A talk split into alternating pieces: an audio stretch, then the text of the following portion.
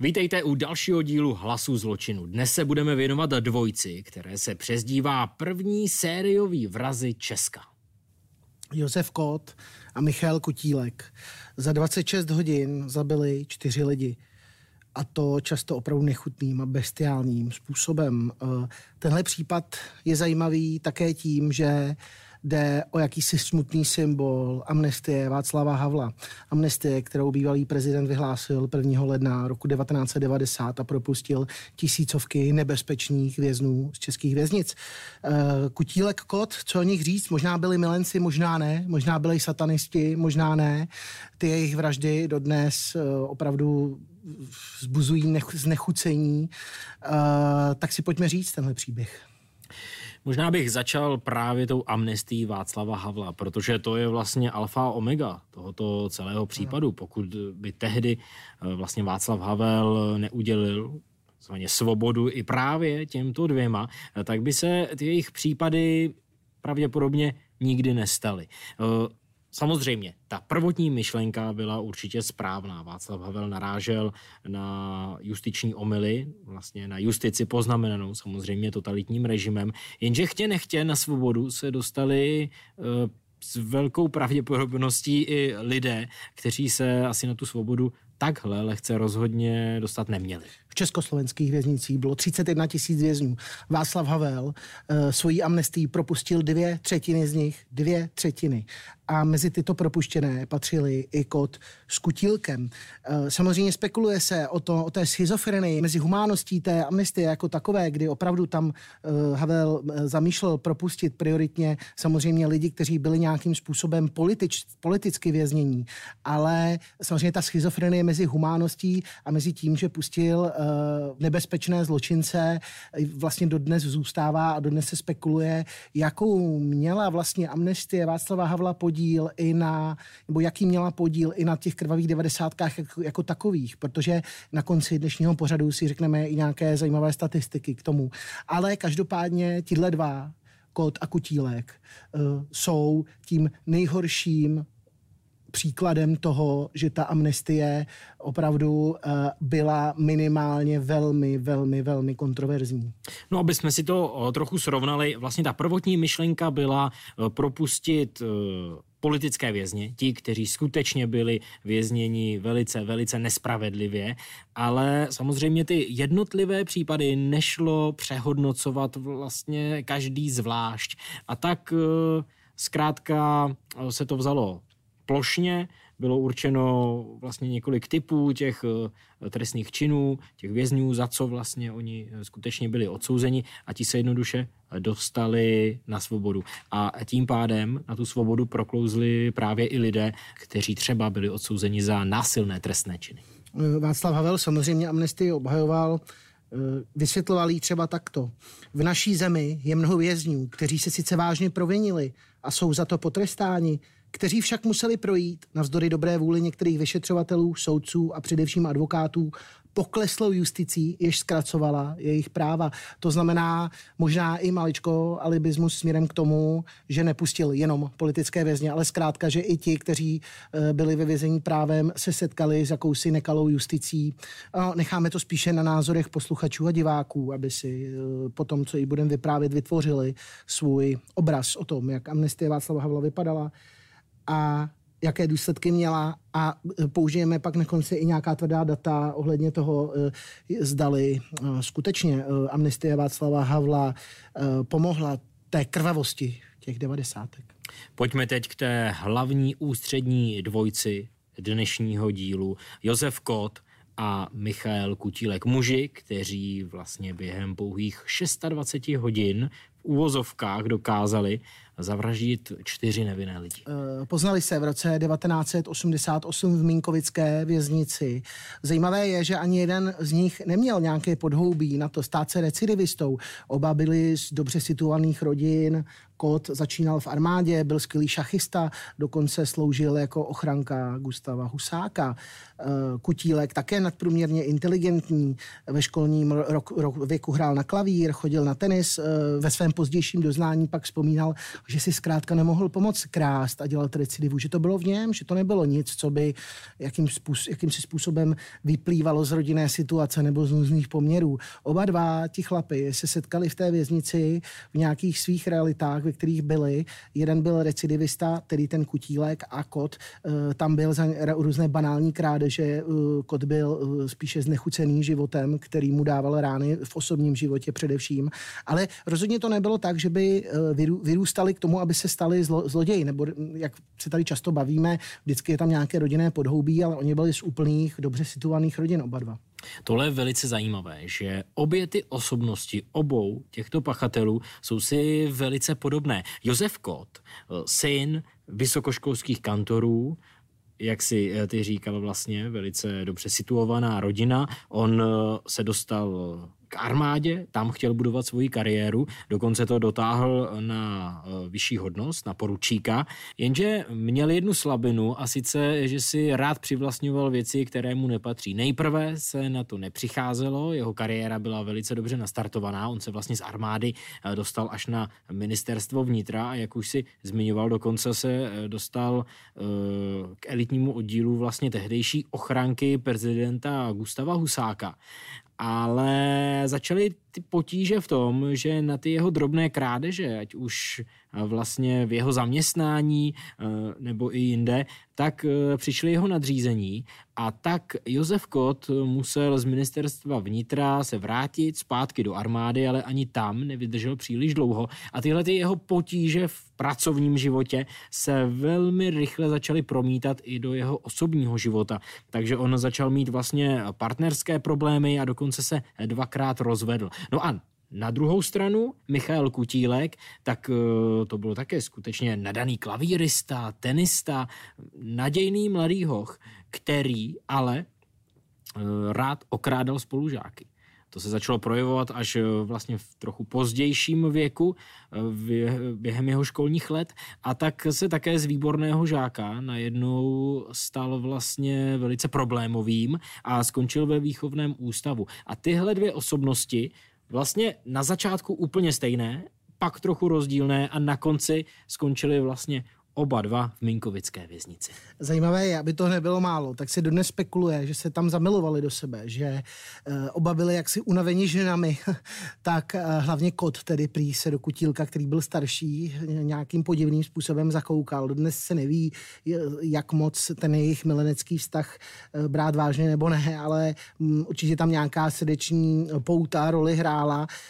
Mimochodem Jiřina Hofmanová, legendární kriminalistka, napsala fantastickou knihu Myšlenky zločince v České kotlině, kde eh, vlastně má asi 15 nebo 16 stránkový výslech Kutílka z pozdější doby, kde on vlastně vzpomíná na různé věci a vzpomíná i na to, jak se právě s kotem seznámili eh, ve věznici. Eh, kot byl zklamán životem, přišel o vše. Majetek, manželku, děti, iluze. Řada životních proher z něj učinila zatrpklého skeptika. Rány osudu se změnily přímo v krupobytí a skončil ve vězení. V mnoha hodinách, kdy samota tíží a jak neunesení, mě otevřel své nitro a vyprávěl o minulosti, o svých prohrách, krizích, vztazích. Těchto poznatků jsem později využil, když jsem vyráběl motivy pro jeho kvazitrestné činy. On ho často hecoval k tomu, aby vraždil. Nabídl jsem mu utichu, nový život, nabídl jsem mu úspěch, novou víru, satana a v několika rituálních invokacích mu dokázal, že to funguje. Takže vzniká podivné přátelství, eh, satanismu, lásky, podobných osobností, který vytvořil opravdu výbušný mix. A teď si pojďme říct, že tenhle ten vztah vlastně je uprostřed Minkovické věznice. Ano. Dnes bychom to pojmenovali jako doslova lágr. lágr. Skutečně velmi tvrdá věznice, dá se říct pracovní tábor, nedaleko Liberce, eh, kde vězni vyráběli křišťálové lustry a bižutérii. A samozřejmě neměli žádné ochranné pomůcky, takže často trpěli popáleninami, byla to velmi těžká práce. Oni vlastně i brousili eh, malé kousky křišťálu, které věšeli do různých částí částí lustrů, které se pak vyvážely do zahraničí a stejně tak pracovali na výrobě slavné české bižutérie. A právě na ní vlastně tehdejší Československo velice výnosně vydělávalo, získávalo, získávalo valuty a je paradoxní a velmi zajímavé, že tuhle českou bižutérii vlastně vyráběli v Minkovicích vězni. Z velké části političtí vězni, protože Minkovická věznice byla kromě toho skla a velmi tvrdých, jak fyzicky, tak psychicky tvrdých podmínek pro vězně známá tím, že tam byli posíláni právě političtí vězni. A možná právě proto, že se tam ocitli i Josef Kot a Michal Kutílek, protože kromě politických vězňů tam samozřejmě byli i ti běžní odsouzení, tak eh, právě proto, že Kot a Kutílek se ocitli v tomto vězení, tak možná to byl jeden z těch důvodů, proč pak během té amnestie zkrátka proklouzli vedle těch eh, ostatních, většinou tedy politických vězňů na svobodu. Hm. Ano, proklouzi na svobodu. Eh, vlastně celé to začalo už vlastně diskuzemi v té věznici, kdy Kutílek, údajně Kutílek právě vyprávěl Kotovi, že ho naučí vydělávat peníze pomocí vraždění. A to vraždění vypadalo tak, jak vypadalo, o tom si teď řekneme. Každopádně uh, Michaela Kutílka, vězeňská služba, vyprovodila z vězení už 6. ledna roku 1990. Kot se dočkal 1. března roku 1990. Je ale zajímavé, že v téhle době to nebyli žádní vrazy, alespoň dosud. Mhm. Oni o tomhle jenom snili. Oni vlastně snili o tom, že by mohli rychle získat nějaké finanční prostředky, nějaké velké peníze eh, ani jeden z nich neměl s žádným násilným trestným činem vlastně žádnou zkušenost, ale společně během toho času, co trávili na společné cele, tak eh, si vlastně vymýšleli to, že by se z nich mohli stát eh, nájemní vrazy. Ale nikdo z nich s tím vlastně neměl žádnou zkušenost. Vezmi si to přemýšlení. Oni dost, vlastně ještě před revolucí se o tom baví, dostanou amnestii a eh, první, co vymýšlejí, je, jak někoho zabít, okrást. Tam neexistovalo nějaký, nějaká jiná možnost. Oni prostě věděli, že si půjdou vydělávat peníze tím, že budou zabíjet lidi. A to samozřejmě je opravdu příšerný a negativní odstín té amnestie. Zajímavé také je, že oni skutečně si splnili ten svůj společný slib, že na sebe takzvaně počkají, jako kdyby byli manželé. A skutečně ten Michal Kutílek i přesto, že byl vlastně propuštěn o tři měsíce dříve, než Josef Kot, tak na té svobodě skutečně na toho kota počkal. A to, že si vlastně v té celé slíbili nějaké to společné, v úvozovkách velice cynicky řečeno, podnikání, tak eh, to splnili, skutečně na sebe počkali a v tom březnu, kdy i Josef Kot, tedy jak si říkal, opustil brány věznice, a tak eh, začalo to jejich eh, společné dílo. Bylo to podivné spojení dvou psychopatických osobností, respektive polyamorfního psychopata, kutílka a sadisty. Jak se později ukázalo v posudcích, tak jeden byl polyamorfní psychopat a kot byl zase sadista. Eh, vzniklo jakýsi, oni ještě oba byli z Plzně, takže eh, vzniklo mezi nimi mnoho, mnoho různých pout, která pak utvořili to jedno velké pouto, kdy se z nich stali vraždící partiáci. Vlastně eh, k Plzni se eh, váže i ta jejich první vražda. Eh, vše se odehrálo vlastně v noci na 2. května roku 1990, kdy oni společně ve voze Tatra 613 se rozhodli, že musí získat nějakou střelnou zbraň. Tam skutečně jim vydržela ta myšlenka, že by se rádi stali nějakými nájemnými vrahy, že to je ta správná cesta, jak tehdy získat velké peníze, ale vlastně první věc, která jim chyběla, byla nějaká ta pistole. A rozhodli se, že ji získají v Nířanech. Že ji získají v Nířanech, v plzeňské části Nířany, eh, kde Kot pracoval ve fabrice, tak eh, tam, že jak si napadnou strážného, nebo respektive ne napadnou, ale osloví ho v policejních uniformách, to jsme ještě zapomněli říci, že Kot jako bývalý příslušník měl uh, přístup k uniformě a uh, v této uniformě poté se vydával za policistu a Kutílek byl civil, anebo si to měnili různě, že pak měl uniformu Kutílek. Uh, takže vlastně pod rouškou toho, že jsou policisté, při, přicházejí o půlnoci nebo takhle v noci přicházejí do té fabriky. Pojďme si to říct, jako by jsme tam byli. Je noc na 2. května roku 1990 a Josef Kot s Michailem Kutílkem mají odvážný plán. Kot, který měl přístup k policejním uniformám, sám taky navlékl na sebe. Eh, Michal Kudílek vlastně eh, s ním přijel eh, před tehdejší podnik stavebních strojů v Nířanech a Kot, který v tom podniku dříve pracoval, tak moc dobře věděl, že vrátný má pistoli. A také moc dobře věděl, že jednou za měsíc nebo jednou za eh, několik týdnů eh, k němu přijede policejní kontrola, chce vidět tu jeho zbraň a kontroluje, jak ji používá, jestli se o ní dobře stará, jestli ji má eh, dobře zamčenou. Zkrátka jestli všechno je tak, jak to má být na té vrátnici. A tak oni tohoto dokázali využít, dokázali využít lsti, převlékli se za policisty a přijeli v noci za tím vrátným. Vše vypadalo, že vychází. Oni skutečně přišli k té vrátnici, vzali si tu zbraň, začali ji kontrolovat, ale ve chvíli, kdy podle svého připraveného plánu začali tomu vrátnému vysvětlovat, že tahle zbraň není správně, no, správně nošená, že jsou tam nějaké nesrovnalosti a že ji i hned na místě bez jakéhokoliv potvrzení musí zabavit, tak s tím vrátný nesouhlasil. On prokoukl tu jejich lest a udeřil na ně s tím, že to nejsou žádní praví policisté, že zavolá ty pravé a že těmhle dvěma rozhodně tu zbraň nedá. A začala potička zatímco kot do té doby vypadal jako suverén, tak Kutílek měl celou dobu strach a právě vyprávěl ten moment, kdy se otáčí a už to vypadá, že to všechno dobře dopadne a v tu chvíli vrátný řekne, ale ty nejseš policajt. A jak si řekl, začala potička, která skončila vraždou. Skončila výstřelem a vrátný mrtvý se skácel k zemi. Ale ohledně toho, kdo vlastně tehdy střílel, tak eh, ty jednotlivé výpovědi obou dvou aktérů eh, se velice liší, protože samozřejmě Michal Kutílek tvrdí, že to střílel Josef Kot, že ten věděl přesně, eh, co je vrátný zač, věděl, kde vůbec je, kde má pistoli schovanou, zkrátka věděl toho příliš mnoho, protože v tom podniku dříve pracoval, ale Josef Kot pak policistům tvrdil zase pravý opak, že to on stál jenom v povzdálí u auta a z dálky slyšel výstřel. Ostatně tady je tehdejší výpověď Josefa Kota při policejní rekonstrukci. Já jsem viděl, že Kutílek stál tak v těch místech někde tady u těch levých, jako u těch levých dveří. Jo?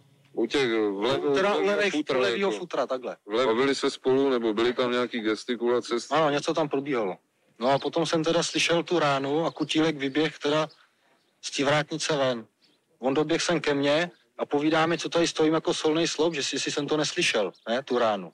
Abych teda koukal tady odsaď vypadnout. Naopak, podle Kutílka byl tím vykonavatelem Kot a Kutílek se dokonce prý po, po vraždě pozvracel, což Kot komentoval slovy, myslel jsem ty vole, že jsi větší tvrdák. Oni asi, teda je zřejmé, že oni asi pak zkrátka tu vinu schazovali jeden na druhého, snažili se samozřejmě vyvinit z těchto těch eh, činů a pak svést to na toho druhého bylo asi to nejjednodušší, co je napadlo. Pojďme si to tedy schrnout. Kot a kutílek získávají střelnou zbraň snad tím nejhorším možným způsobem a je za nimi první mrtvé tělo. Vrátný z Nířan. Nasedají tedy do své Tatrovky 613 a teď už s pistolí v ruce vyráží z Nířan e, směr Zbyroch. A cestou potkávají dvě stopařky. Dita Dubská 16 let, Sylvie Landová 16 let.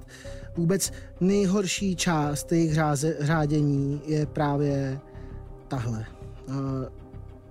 Ve chvíli, kdy už mají za sebou jednu vraždu, zastavují u těchto dvou holek a tam není žádná vidina zisku, žádná zjištnost. Tam okrás 16 letý holky, to je nesmysl to byla odporná vražda, která pravděpodobně nějakým způsobem souvisela se satanským rituálem. No ještě během jízdy na ně míří zbraní, svazují jim ruce. Eh, podle některých eh, výpovědí, které se znovu eh, diametrálně liší, co říká kot, co říká mm. kutílek, tak je osahávají a tou Tatrovkou vlastně zamíří až Klíšné eh, na jednu z lesních cest. Eh, stopařky se musí slíknout, pak zase oblíknout, bojí se znásilnění, to ale asi pravděpodobně nepřichází, respektive nepřichází. Tam byl opravdu eh, Kutílek v tuhle chvíli pravděpodobně hlavním iniciátorem, respektive ona předříkal, že ne, ale po mnoha letech se přiznal k tomu, že skutečně iniciátorem tohoto rituálu byl, protože na satanismus přivedl kota právě on. Ten důvod byl prý, aby dodali ty mrtvé holky jim energii a ochranu. Byly to rituální vraždy, které nám měly dodat energii a ochranu, řekl doslova pod později Kutílek. Tam šlo o různé, jak říkal Kutílek, technologii té vraždy, oni museli zbavit kových předmětů a tak dále. Bylo to opravdu nechutné.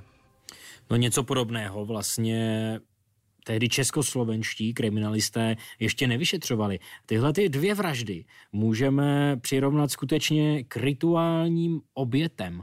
Oni eh, vlastně jak kutílek s pomocí kota, eh, s největší pravděpodobností tedy, postupně odvedli obě dvě dívky hlouběji do lesa a tam je postupně zavraždili. 57 bodných ran, tolik později patologové napočítali, když ohledávali ta mrtvá těla. A jak si přesně řekl, Kutílek pak popisoval to, že je postupně museli zbavit všech kovových předmětů, tak, aby ta satanská božstva, nebo čemu Kutílek vlastně věřil, eh, ty oběti přijala.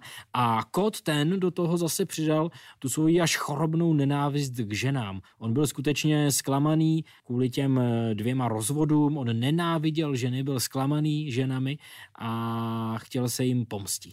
Zdali to dělal jeden nebo oba, eh, podle soudní zálkyně bodali oba, ale vezmi si, jak to muselo být hrozné pro tu druhou holku, protože oni brali postupně. Takže napřed berou tu první holku, dělají ty strašné věci, pak berou tu druhou holku, přivádějí na místo, kde už leží ta její kamarádka a ona v tom tratolišti krve vidí, eh, co jí čeká a eh, to také jí bohužel čeká. No Kutílek skutečně věřil, že mu celý tenhle ten čin může dodat nějakou ochranu, dodat nějakou novou energii. On byl skutečně tehdy přesvědčený o tom, že eh, právě navíc ještě tohleto období kolem eh, pálení čarodějnic, kolem posledního dubna a začátku května, je to nejsprávnější období udělat něco takového. On skutečně věřil nějakému vyššímu poslání, které tohle zvěrstvo mělo. Eh, pojďme si teď srovnat výpovědi obou pachatelů. Ehm, Kot od začátku tvrdil, že nevraždil, že u těch ehm, eh, stopařek nebyl, že byl opilý v autě. On podrobně popsal Kot, jak odbočili z testy do lesa, že se dívky museli sléknout a potom zase obléknout, že Kutílek ohrožoval pistolí a svázel, píše Jiřina Hofmanová ve své knize, že jednu dívku po druhé nakonec odvedl do lesa a když se vrátil do auta sám, byl klidný Kutílek.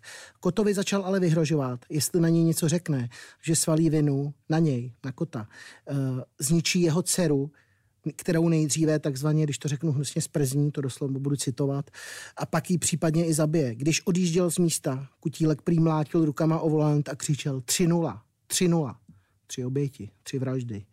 Kutílek to eh, na, eh, při těch prvních výsleších tuto verzi Kota odmítal. Řek, říkal naopak, že hlavním eh, vykonavatelem této vraždy byl Kot. Eh, body pořádně srači, co smyslí byl na něj údajně, řval Kot. Cestou zpátky Kot říkal, že by nejraději takhle zabil svoji bývalou a že si takto alespoň na stopařkách schladil žáhu. Další vyjádření je ještě barvitější. Popisuje Kotovi fantazie o mučení žen, řezání hlav, vkládání pohlavního údu do ran. Eh, Kotovi si nelíbilo, jak kutílek bodal. Takhle ne, ty či kot olízl zakrvácený nůž, zabodl, zabodl ho do ženy a poté přinutil kutílka, aby nůž olízl, píše Jiřina Hofmanová. Kutílek se bál, že ho kot chce zabít. Tvrdil Kutílek napřed, ale asi o 17 let později prý eh, Kutílek podstupuje vymítání ďábla, to už se dostáváme do, opravdu do sfér naprostého ezobizáru, eh, postupuje tedy vymítání ďábla a e, popisuje tedy opravdu tu kotovou verzi, že ty holky tím satanistickým rituálem zabil sám. Když budu citovat. Přestávám vnímat jejich slova a opět si nořím do myšlenek. Je začátek května, minulou noc byla Valpůržina noc, tedy z 30. dubna na 1. května. Přesně to, o čem si mluvil. Tato noc a noc následující jsou otevřeným oknem, které spojuje svět viditelný s tím neviditelným, kterým proudí energie, egregor, informace, duchovní bytosti. Vyslovují si různá přání a svěřují se bytostem z duchovního světa. Různé autority, například Aleister Crowley, Lavey, Lože Tule, Lože Thor, Asgard, dokladují, že zmíněné období je nejlepší dobou pro provádění obětí. Vše mi náhle zapadlo. Mozaika byla složena a pochopil jsem, co mám a co musím udělat. Mocný klíže, dej mi sílu a odhodlání, prosím znovu a znovu. Cesta se chvíli noří opět do lesa, kilometry ubíhají, náhle je tu uh, křižovatka, uh, to už je potom uh, zase další část té výpovědi, Tatru zastavuji, Zcela bez zbytku se vydává mocnostem zla, prolitou krví vzdávám postu svému novému pánu, pečetím svazek a ztrácím poslední zbytek svobody. Není cesty zpět, patřím do jiného světa. Zkrátka byl to skutečně mix nenávisti. Bylo to jak satanismus kutílka, tak ta nesnášenlivost vůči ženám od eh, Josefa Kota. A celé tohleto, když se vlastně v tom lese v té Tatře 613, která přijela do lesa nedaleko z Byrohu, tak když se tohle všechno smíchalo, tak eh, na konci všeho bylo skutečně desítky, desítky bodných ran eh, v tělech eh, dvou 16-letých dívek, které neměly šanci tohleto řádění přežít. Ten čin musí mít jasnou technologii, proto jsem je do lesa odváděl postupně, popisoval poté kutílek. Eh, naopak kot Prej říkal, že na ženské je škoda zbraň a naopak podle té verze prvotní kutílka právě kot eh, si do, ní, eh, si do těch holek promítal svoje všechny komplexy, co vůči ženské jim za svůj život nazbíral.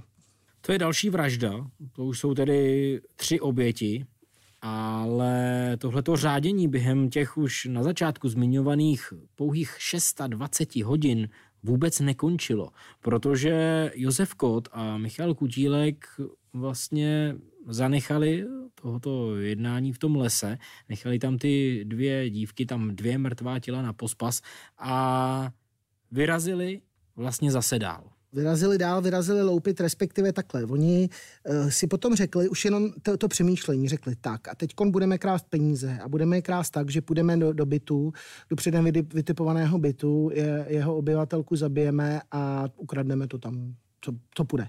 Už jenom tady to přemýšlení je opravdu zvrácený.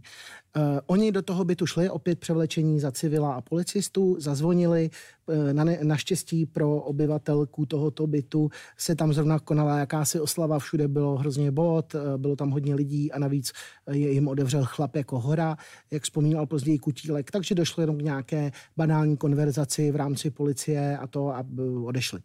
Cestou z toho bytu naštvaní máme 3. května, pořád se pohybujeme opravdu v rámci hodin od té, mezi těmi vraždami. Je dopoledne dopoledne 3. května. Jedou, e, naštvaní si chytají taxikáře, kterého zabili a oloupili o pouhých tisíc korun. Kvůli tisíci koruně mm, podnikají čtvrtou vraždu.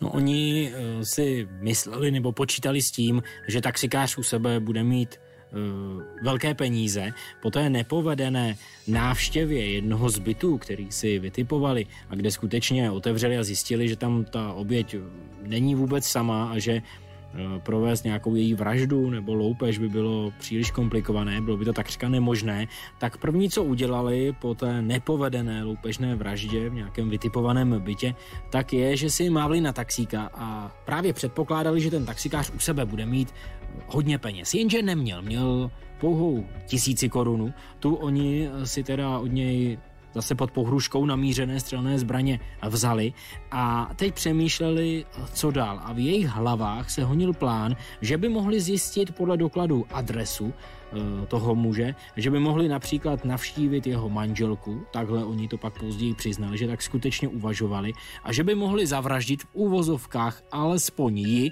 a okrást zase v úvozovkách alespoň jí, když už to tedy nevyšlo s tím taxikářem. Z toho nakonec ale sešlo, to nakonec se domluvili, že by bylo zase příliš komplikované, ale doplatil na to nebohý taxikář, se kterým eh, vlastně oni eh, dojeli eh, k motorestu u Kařezu, nedaleko Rokycan a tam ho zastřelili. To naštvání z toho, že zisk byl pouhých tisíc korun, jak si říkal právě, uh, promítl kód do nápadu, že by mohli navštívit i manželku toho taxikáře. Doslova řekl, jen tam v uniformě, tam ji zrušíme a vybereme prachy ve chvíli, kdy byli od mrtvého taxikáře asi 500 metrů, tak údajně kolem nich šel nějaký mladý manželský pár a kot je údajně chtěl zastřelit. Kutílek ho zastavil a říká, že nedělají tady žádné vatérlo, neblázní, ne, nestříleli do toho páru uh, a hrozně se kvůli tomu pohádali. No a následně vlastně cestou uh, od toho taxikáře vymýšlejí tedy co dál, protože potřebovali další prachy. Tady to jim skutečně nestačilo. Po té čtvrté vraždě taxikáře dochází pokusu o vraždu, a to sice britského kamionáka u motoristů tři sudy u Kařezu eh, kde ho střelili do hlavy, chtěli, okradli ho, střelili do hlavy a mysleli si, že je mrtvý. Celou tu loupež vlastně popsal během pozdější policejní rekonstrukce sám Michal Kutílek a takhle to vypadalo. Jsem to říkal z komuně, I'm Czechoslovakian police, there's no perfect parking a to odjistil, no a říká do police, jo. Do police. Říkám mu money. Prosím? Jsem mu money. Give, money. give me money, jo. Během celého toho přepadení toho nákladního vozu, toho kamionáka, který mimochodem uh, cestoval z Anglie a československém pouze projížděl, eh, tak eh, během toho přepadení došlo k velké chybě v podání Josefa Kota. A sice, že oni vlastně ho okradli o takovou malou nenápadnou drobnost. Hmm. Oni tomu kamionákovi vzali malého angličáka, malé autíčko. S reklamním nápisem Camel. S reklamním nápisem. A Josef Kot uh, údajně ho chtěl vzít pro svoji dceru. Tak ho z toho auta vzal. Uh, Michal Kutílek měl na toho kamionáka vystřelit. Dokonce ho zasáhl do hlavy, ale vlastně eh, znovu žádnou velkou hotovost, eh, příliš mnoho peněz se jim mm, ukrást nepodařilo z toho auta a odjeli pryč. Jenže co se nestalo? Kamionák jako zázrakem tuhle tu střelnou ránu ve své hlavě přežil.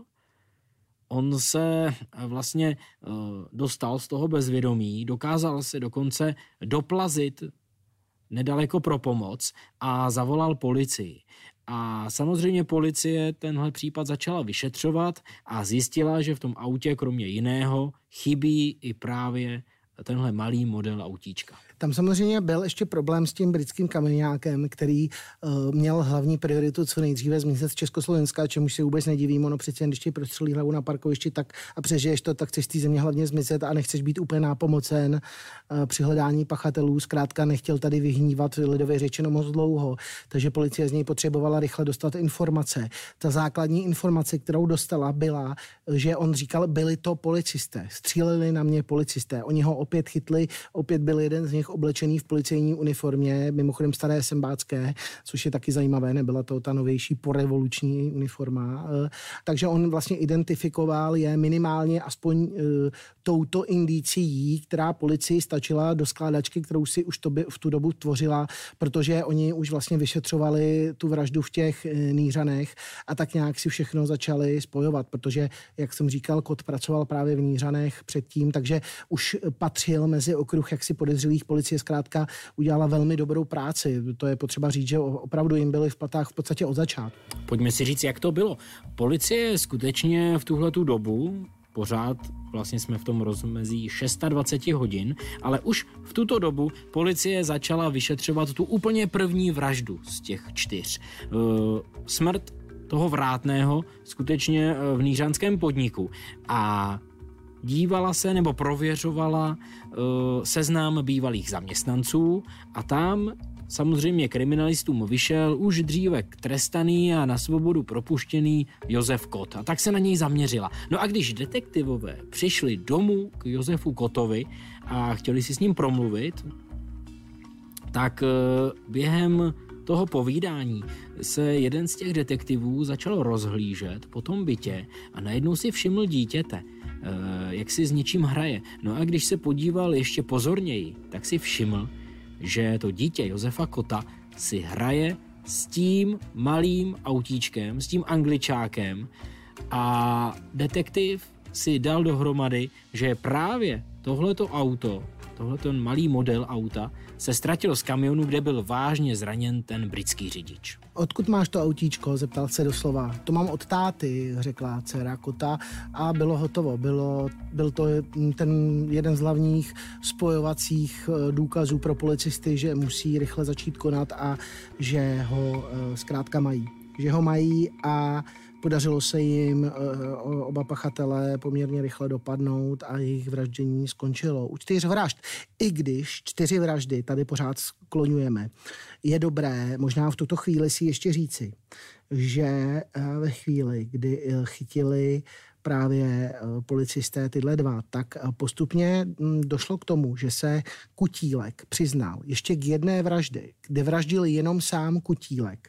A to bylo ještě předtím, než začali vraždit s kotem eh, v květnu, tak to bylo někdy v Dubnu.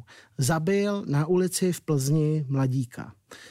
Jak to přesně bylo, se dodnes neví. Jestli to byla nějaká náhodná vražda, nebo, nebo co to vlastně bylo. Kutílek, když to přiznával, tak to popisoval takto. Jenže přišlo i to, co jsem nechtěl. Katastrofa přímo mezigalaktických rozměrů popisoval svoji první vraždu Kutílek. Byla to pořád jeho první vražda, i když on uh, chtěl naučit toho svého kamaráda Kota vraždit, tak po něj byla první vražda až v dubnu roku 1990. Takže i on z toho byl nějakým způsobem jaksi v šoku, byť to byl bláznivý satanista. Při jedné z typovacích oblídek jednoho dubnového podvečera v okrajové části Plzně mě atakoval zcela neznámý mladík. Zjevně si mě s někým spletl, protože blábolil něco o tom, abych nechal jeho holku na pokoji. Snažil jsem se odejít, ale byl neodbitný. Můj taktický ústup a pochopitelnou pasivitu si vyložil zcela špatně a zautočil fyzicky navíc s nožem v ruce. Několikrát proti mě vyrazil, nesmyslně bodaje na prázdno proti mě. Měl jsem také nůž schovaný v rukávu takzvaného záchranáře a tak jsem jej vytáhl a vyrazil proti němu v domění, že jej zastraším. Nestalo se tak. Bohužel ve stejný okamžik vyrazil proti mně a můj nůž skončil v jeho hrudníku. To znamená, první vražda těchto sériových vrahů byla ještě solo vražda Michala Kutílka v dubnu roku 1990. To je tedy pátá, ale, první. ale pořád tady vlastně eh, mluvíme o tom, že ty čtyři, že ty skutečně se odehrály během 26 hodin, hmm. že tohle česká kriminalistika nepamatuje. Hmm. Tohle tedy byla pátá smrt, ale s tou Josef Kot neměl nic hmm. společného. To byla skutečně solo akce Michaela Kutílka. Zajímavé je, jak dlouho se táhl soud i v případě, eh, že vlastně bylo jasně dané, že ti dva uh, jsou vyni jsou zkrátka, no, mimochodem tam proběhlo mnoho přiznání různorodého charakteru, ale zkrátka v roce 91 je zajímavé, že dostal Kutílek 25 let a kod do životí, že Kutílek byl považován za toho mírnějšího z těch dvou, což pak sám Kutílek eh, paradoxně popíral tím, že si ten satanský rituál vymyslel ona, že bodal jenom on a kot ležel v opilý v autě. Eh, zajímavé také je, že se to táhlo vlastně i pomocí odvolaček a pochybných eh, soudních znalců, kteří hodně těch věcí slušně řečeno podělali, tak se to táhlo až do roku 1995. Tam tehdy už byl třeba jeden ten otec té zavražděné stopařky Dity, eh, který byl už vyloženě vytočený a říkal, nebudu tam už po páté poslouchat dohady, kde a kdy ty dvě bestie koupily nůž, kterým holky oddělali. V trestním řádu se asi něco změní až poté, co si naši strašlivou zkušenost prožije někdo významný, eh, dodávala matka té druhé stopařky. To znamená, že pro ty rodiče to bylo šílený. Oni čtyři roky museli poslouchat v různých soudních líčeních, co se dělo jejím dcerám. No, to znamená, že eh, ale nakonec tedy v tom roce 95 finálně tedy konečně oba dostali do životí. Je velice zajímavé, eh, že zatímco Michal Kutílek se vlastně s tou svojí vinou smířil, on prošel i nějakými satanistickými dalšími rituály a vlastně až do své smrti, protože zemřel za mřížemi věznice, eh, tak se dokonce přiznal, ty jsi to už zmiňoval, k té další vraždě, pak tvrdil, že vlastně všechny ty vraždy spáchal jenom on a naopak Josef Kot, eh, ten je ve věznici dodnes, ten je stále naživu, ale ten stále bojuje za to, že je nevinný. On dokonce v roce 2022 žádal o obnovu procesu a tenhle celý případ samozřejmě sledovala i naše televize. Odsouzený Josef Kot neuspěl u plzeňského krajského soudu s návrhem na obnovu svého případu. Spoutaného ho k soudu přivedla vězeňská zásahovka. Podle obžaloby v květnu 1990 společně s parťákem Michalem Kutílkem zavraždili za 26 hodin čtyři lidi. Pátý jen shodou okolností přežil průstřel hlavy. Původně Kot s Kutílkem házeli vinu jeden na druhého. Kutílek zemřel ve vězení v roce 2017. Několik let před smrtí začal tvrdit, že všechny vraždy spáchal on sám. Soudci neuvěřili Kotovu synovci, který teď u soudu tvrdil, že byl svědkem, jak tehdy Kutílek se zbraní v ruce nutil Kota jet na vražednou cestu. Kotovu advokátku nepřekvapilo rozhodnutí soudců. Po tolika letech eh, za této důkazní situace se nedalo čekat nic jiného a budeme postupovat dál. To znamená? To znamená, podáme si stížnost a budeme to řešit do vrchního soudu posléze, případně zvažujeme ústavní stížnost. Kot svěřepě bojuje za to, že je nevinný, respektive, že třeba u těch mm, stopařek skutečně nebyl. Upozoruje na to, že nikdy nebyly udělané eh, testy DNA. Eh, v tom případě, který jsme zmiňovali, měl eh, svého synovce, který tvrdil, že vlastně ho nutil kutílek vyrážet na, tyto, na, na tuto steč, že slyšel nepozorován, jak mu kutílek vyhrožuje smrtí, pokud s ním nepojede konat další zlo. Z druhé strany opravdu ti dva si neměli co vyčítat a kot není žádné nevinátko, rozhodně není, není ten, co by tam seděl uh, jaksi uh, jako nevinný člověk, nebo jaksi jenom člověk, který se vezl s tím kutílkem. On opravdu podle všeho aktivně se podílel na většině těch vražd a když jeden z vyšetřovatelů pro i dnes um, vlastně hodnotil um, ty dva, tak um, říkal naprosto chladně, spojíme jako dobro nebo zlo, my vůbec nepracovali. Zlo jako takové neexistuje, vždy jde spíše o nedostatek ústup k životu, empatie a morálky. V případě kota s kutílkem to byla naprostá absence dobra. Chyběl, chybělo jim cokoliv, co dělá člověka člověkem. Takže kot eh, je samozřejmě správně v tom vězení, je správně odsouzený na doživotí a eh, to, že studuje šachy a maluje ve vězení, eh, je asi jeho jakoby doživotní poslání. No Kotovi dnes už je 660. A pořád vitální, jak jsme mohli vidět na videu. Znovu se ale musíme vrátit vlastně k tomu, u čeho to celé začalo. A to byla ta tak trochu nešťastná amnestie Václava Havla, do které samozřejmě bylo zapojeno i mnoho těch odsouzených, eh, kteří se na svobodu dostat asi neměli a mezi nimi právě byl i Josef Kot a Michal Kutílek, jak jsme se dnes dozvěděli. Samozřejmě, Vašku, eh, v komplexním tom celku se poté eh, i skloňuje to, jaká, jaký amnestie Václava Havla měla dopad na ty devadesátky jako takové. Kolik brutálních lidí vyšlo z věznic a pak buď konali dále své činy nebo gradovali své činy právě jako kot a kutílek, nebo třeba eh, propluli do různých gangů a třeba kolikrát ani nebyli chyceni. Eh, Havel eh, pořád argumentoval tím, že podle dát a podle různých statistik to nemělo tak velký dopad, jako říkají kritici Václava Havla. Výzkum Institutu pro kriminologii a sociální prevenci uvedl, že omilostění stály v prvních osmi měsících roku 1990 za pouhými 8% objasněných trestných činů v Česku a za 7% na Slovensku. To znamená, že ti lidé, které Václav Havel propustil, nespáchali ani desetinu trestných činů, tedy v roce 1990. Ovšem, na konci roku 1991 amnestovaní recidivisté tvořili čtvrtinu obyvatel věznic. To znamená, že tam došlo k raketovému nárůstu po roce.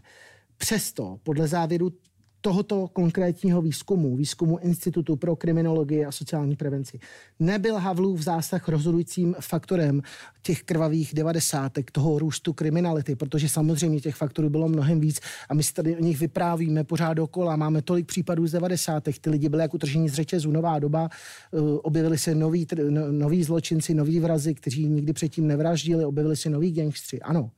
Ale ta amnestie určitě hrála podstatnou roli, neříkám klíčovou, ale určitě podstatnou roli, protože uh, to tu společnost nějakým způsobem zvalchovalo, zbrutálnilo.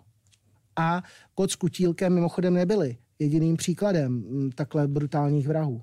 Možná to bylo tak trochu jako let, které i jiné opatření, kterým si naše tehdy mladá demokracie, mladý stát procházel. A sice, že zkrátka velice správná myšlenka, ale bohužel ruku v ruce nepříliš dokonalé provedení. Byla tam ta humanita versus um, pragmatismus těch lidí, kteří prostě pak puštění byli a častokrát tu činnost uh, konali dál a samozřejmě, že tam byli i lidé, kteří byli šikanováni bývalým režimem a samozřejmě, že ti lidé měli být pro propuštění.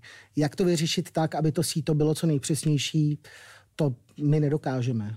A tímhle končí dnešní díl Hlasů zločinu. Sledovat nás můžete na CNN Prima News na našem spravodajském webu a samozřejmě ve všech podcastových aplikacích. A nezapomeňte na naše profily na sociálních sítích.